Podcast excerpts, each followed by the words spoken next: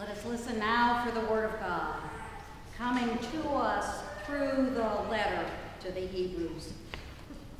Therefore, since we are surrounded by so great a cloud of witnesses, let us also lay aside every weight and the sin that clings so closely. And let us run with perseverance the race that is set before us looking to Jesus, the pioneer and perfecter of our faith, who, for, for the sake of the joy that was set before him, endured the cross, disregarding its shame, and has taken his seat at the right hand of the throne of God. Consider him who endured such hostility against himself from sinners so that you may not grow weary or lose heart. In your struggle against sin, you have not yet resisted to the point of shedding your blood. Therefore, lift your drooping hands and strengthen your weak knees, and make straight paths for your feet, so that what is lame may not be put out of joint, but rather be healed. These are the words of the Lord. Thanks be to God. Let us pray. O oh God, we pray that you would illumine our lives by your word and Holy Spirit, and bless these scriptures to our understanding. And may the words of my mouth and the meditations of all our hearts be ever acceptable in thy sight you who art our rock and our Redeemer. Amen. Brothers and sisters, members of the beloved community of faith 190 years strong, known in the world as Third Presbyterian Church, Rochester, New York. I bring you greetings from the body of Christ that gathers at Westminster Presbyterian Church in Nashville, Tennessee. We join in celebrating this significant anniversary in your life together. We join with you with great joy and give thanks to God for your work and ministry, your witness and mission here and throughout the world. It is such a privilege for me to be standing in this place and to be sharing this incredible weekend with you. The last time I was here was for my grandfather, Bill Hudnut's memorial service in 1985. As you've heard, he served as Third's pastor from 1946 to 64, and following his death, Hudnut Weekend was established. I said to your truly amazing Pastor John Wilkinson when he reached out months ago, I told him, I'm not of the stature of Peter Gomes or of Barbara Wheeler, nor am I of the stature of any other people you have brought in for these special Hudnut weekends. And I am afraid not even of Hudnut stature. For you might remember that my grandfather was more than a foot taller than me, and my Uncle Bill and my father Bob, they too were that tall, and Bill even taller. And they preached and prayed from this same pulpit when we gathered here with those of you who joined us in this vibrant congregation for my grandpa's service. Having just graduated from Union Theological Seminary in New York City myself, mere weeks before that service, I stood at the lectern and read scripture.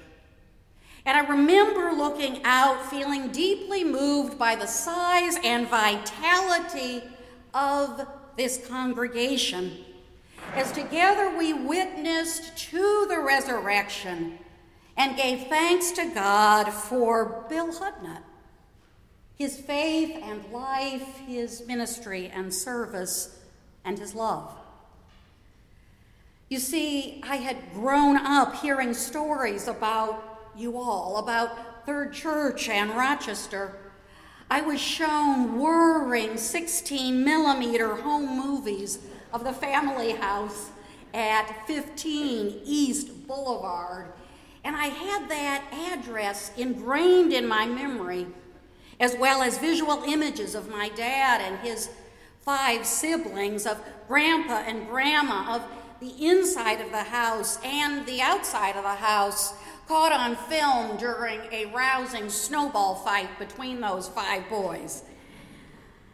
These movies helped me from a young age to imagine what their full and happy lives were like during this golden age in Rochester for this family of eight. I treasure a photo taken of me at four and a half when the only daughter of the six, Holly, was married right here in this sanctuary. I am wide eyed and open mouthed, trying desperately in my blue chiffon flower girl dress to thrust my hand into a little white glove. And then years later, when my grandmother Betsy needed senior living, it was to Rochester and to Valley Manor and to the services of Joanne Anderson, who served as her secretary. It was to here that my grandma came. For her roots and cherished friendships here were still so deep. And so it was that I heard more stories about Third Church as she participated once again in the life of this committed congregation, worshiping in this sanctuary being nurtured and blessed by this vibrant, inclusive community of faith. So while being a Hudnut of the next generation, I claim roots here as well. For I know that the spiritual food and sense of call that I was gifted with springs partially from the fertile, life giving soil of Third Presbyterian Church, which nourished my life and the life of my forebears, and thus was passed along to me. I join with you in saying thanks be to God for Third Church, past, present, and yet to come, through the unfailing grace of our Lord Jesus Christ. I lift up gratitude for all that you have meant to my family and to me through the years. And I give thanks for the ways that you have followed and continue to follow God's call to be Christ's disciples for the sake of the world he came to save. Still, in, in the midst of celebration, of thanksgiving and gratitude, a question comes to us through the biblical witness. Today, from the book of Exodus and the letter to the Hebrews. To whom are we looking to show us the way? May this special anniversary, I pray, reignite your passion, as Becky said earlier to nurture and to teach, to serve and risk, as the East Avenue grocery run folks have just lifted up, to risk living in the reconciling ways of the reign of love shown to us in the life, death, and resurrection of Jesus Christ. Look, said the disciples on the road, look, there he is ahead of us. 190 years. Wow. Longer than a lifetime. I was awed to discover your communal family tree goes all the way back to 1827. What a rich generational history you have. As you stand on the shoulders of the saints who founded this great church and that great cloud of third church witnesses through whom God has been working God's purposes out for all generations since. 190 years. That's more than I can comprehend, and it feels kind of like a biblical length of time, like how Abraham and Sarah, at more than 100 years old, were given the gift of their first child, Isaac, because that was God's time. And so today, instead of trying to time warp ourselves back to 1827, I am going to invite us to become even more present to the place where we find ourselves in this time of God as church and as individuals. Right here, right now. For to celebrate an anniversary and 190 years at that is not about idolizing the past, as if the accumulation of years is somehow like the accrual of a significant figure in a bank account. Whereas the numbers go up, we can feel more secure and stable, more valued and valuable, more assured of our legacy and of our future. Celebrating 190 years and remembering a pastor who served here 54 years ago is not an end in itself, but an opportunity to be strengthened in faith anew for the challenges faced this day in living out the gospel. It provides us an opportunity to be emboldened for the journey ahead as disciples of Christ in an ever changing world. In the midst of joy this weekend, where are we looking? To the 190 years past? To the 190 years that are beyond in the future? To our comprehension beyond us? Yet I submit that pausing to celebrate 190 years grounds us in a very good way. It grounds us actually even more fully in the present, in the gift of this day, of God's time among us, March 11th, 2018, this year of our Lord as we give thanks for the scope of God's unending goodness in our lives and in and through this church. As the psalmist reminds us, this is the day that the Lord has made. Let us rejoice and be glad in it. Decadal birthdays, decadal and centenary anniversaries, and all those marked in between. These are not of our own creation. Each year, just like each day, is a gift from God.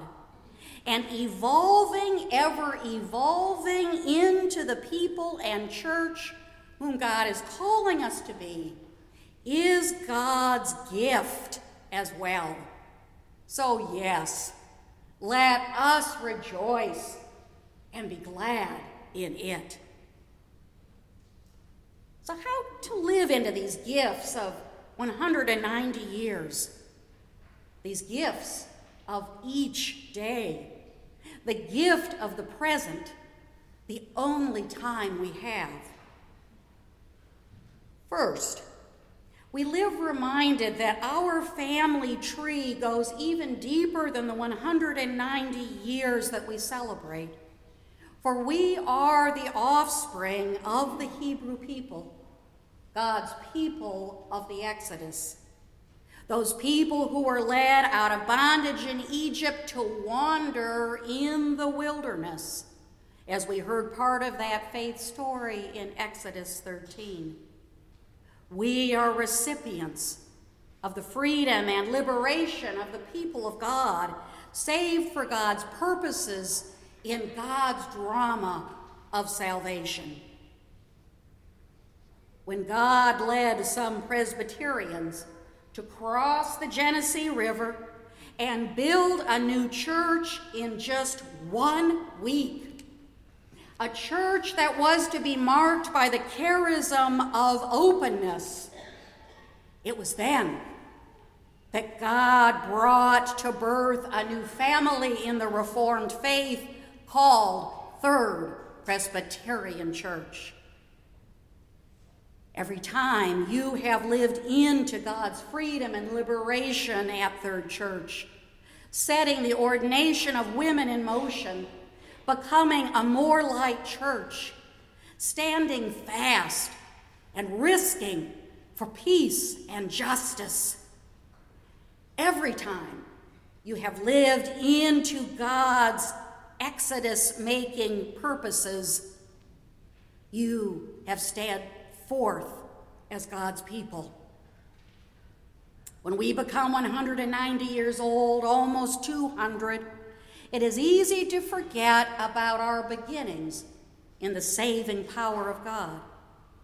God who creates, builds, sustains, shapes, transforms, and leads the church. Reminded by the songs of the Hebrew people, with another psalmist, let us sing. Unless the Lord builds the house, those who build it labor in vain. Fed as Christ's people at his table, you have been unceasing in your dining room ministry since 1991. You live out the truth of the gospel that we are fed to feed the hungers of the world. Still, the strong messages of culture and family, I know for me, keep me, keep you maybe too, from living as freely as God's own as we are called to be. Onward and upward, go from strength to strength, were two of the mantras I heard growing up. Just like the oft repeated family phrase, ride the crest of the wave. I believed my life and growth would progress to greater and greater heights in an ascending straight line, up and up, be it a number of years or accumulation of accomplishments, moving from a smaller house to a larger house, or up the chain from associate pastor to pastor, head of staff, always assuming that the crest of the wave would carry me for a long, long time and I could forego or ignore life's periodic relinquishings, or at least they would be rare or infrequent. A far cry from the natural rhythm of waves which crest, then fall, crashing and petering out on the shore. Acceptance of the human condition as created by God understanding natural rhythms of life and health, trusting the guidance of God and the power of the Holy Spirit for my life's meaning and wholeness, trusting fully. This requires walking on the shore, walking on the shore with the one who calls me to stop looking at the crest of the wave calls me to drop my nets, to let go of my nets and stop sizing up my catch, to look at the holes in those nets, and to follow Him. And in my case, this has involved coming to experience the loss of my parents' marriage to divorce, the challenge to my own health through cancer it's involved the circuitous career path that is unfolded for me out of the ones to whom I am committed in love. For I have come to know and embrace the crest and the crash, the dissipation and the rise again. And by the grace of God at work in me, I have come to know the truth of Bonhoeffer's affirmation only the suffering God can help us. Just as in Exodus, the pillar of light and the pillar of cloud have led me through the wilderness time and time again. And I have also found Jesus in the dark gardens of my life. In Exodus, we read of the liberation of the Hebrew people from their bondage in Egypt. You know the story, and yet often I believe when we remember the Exodus, which followed the plagues and the Passover, we often think of the people being led by Moses and just running for their lives toward the Red Sea, with Pharaoh's soldiers and chariots behind them, and God dramatically saving them through parting the waters and then destroying the army by those same waters. I tend to sort of collapse the story and go for the dramatic, right? That's where the crest of the wave is. But you know what? That's not where the story goes. Today's passage from chapter 13 of Exodus, however, shows us that we've got it wrong. I have it wrong. Much occurs before the miraculous Red Sea story. God leads the people first, not onward and upward, not to ride the proverbial crest of the wave, not by the straightest, fastest, or most direct route out of Egypt, but by, we are told, a roundabout way. This roundabout way, we are told, in God's wisdom, actually protected the people from worse harm. And while it was longer and more arduous, it led them along and into the wilderness rather than on the charted, known, and recognizable road that was out in the open where they could have been attacked. How often in our lives and even in the church's life have we mapped things out? Named our goals, developed our strategic and five year plans, declared our mission statements and values, written our mission studies, done our visioning, only to find that God has something else in store. That God's way for us is not straight, but is round about. And it involves getting to know the wilderness more than it does following a mapped out, clearly defined path. That it involves trust. That God's saving, liberating way for us is not what we think it will be. But like so much of the witness of the Bible, it is rather another way, a roundabout, uncertain way, unknown to us, that surprises us and that, as we set out and revealed through twists and turns, dead ends and false starts, we are led by the grace of God to follow in faith. The God given path emerges as we walk, step by step, one day, one foot at a time. It may not be at all what we expected or planned, but yet we have the divine assurance God will be in that journey as we embrace uncertainty and lean into the promises of God. What are we looking for? Where are we looking? There is no manual, no secret map to find, no prize to achieve.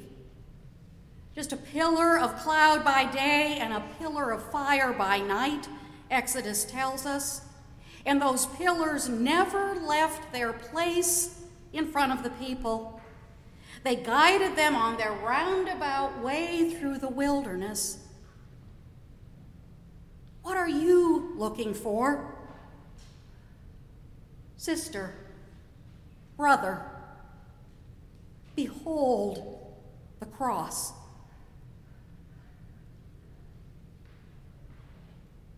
Looking to Jesus, my friends, we can run with perseverance the race that is set before us, as the early Christian who authored the letter to the Hebrews proclaims.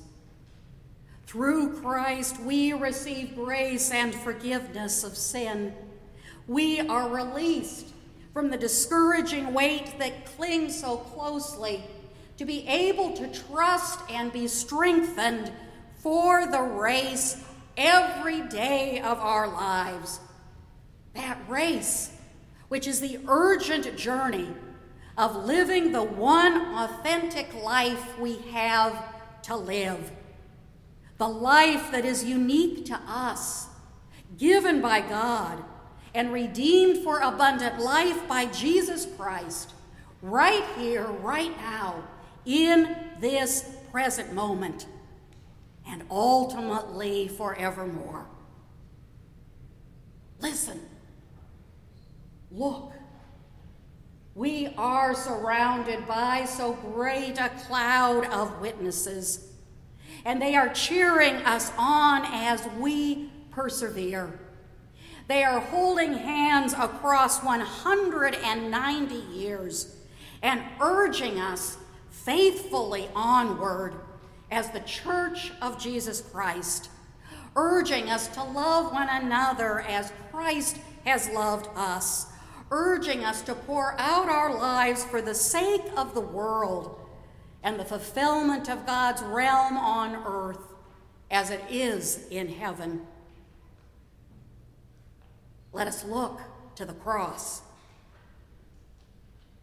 No starting gun, no stopwatch, no ribbon, no finish line, no gold medal, no boundaried lanes, but hands to hold in a roundabout way as we follow our Good Shepherd, one step, one day at a time. For the grace and power of our Lord Jesus Christ, it is by Him. He who looks upon us and never looks away. Through Him we will persevere Thanks be to God for this good news. And all God's people say, Amen.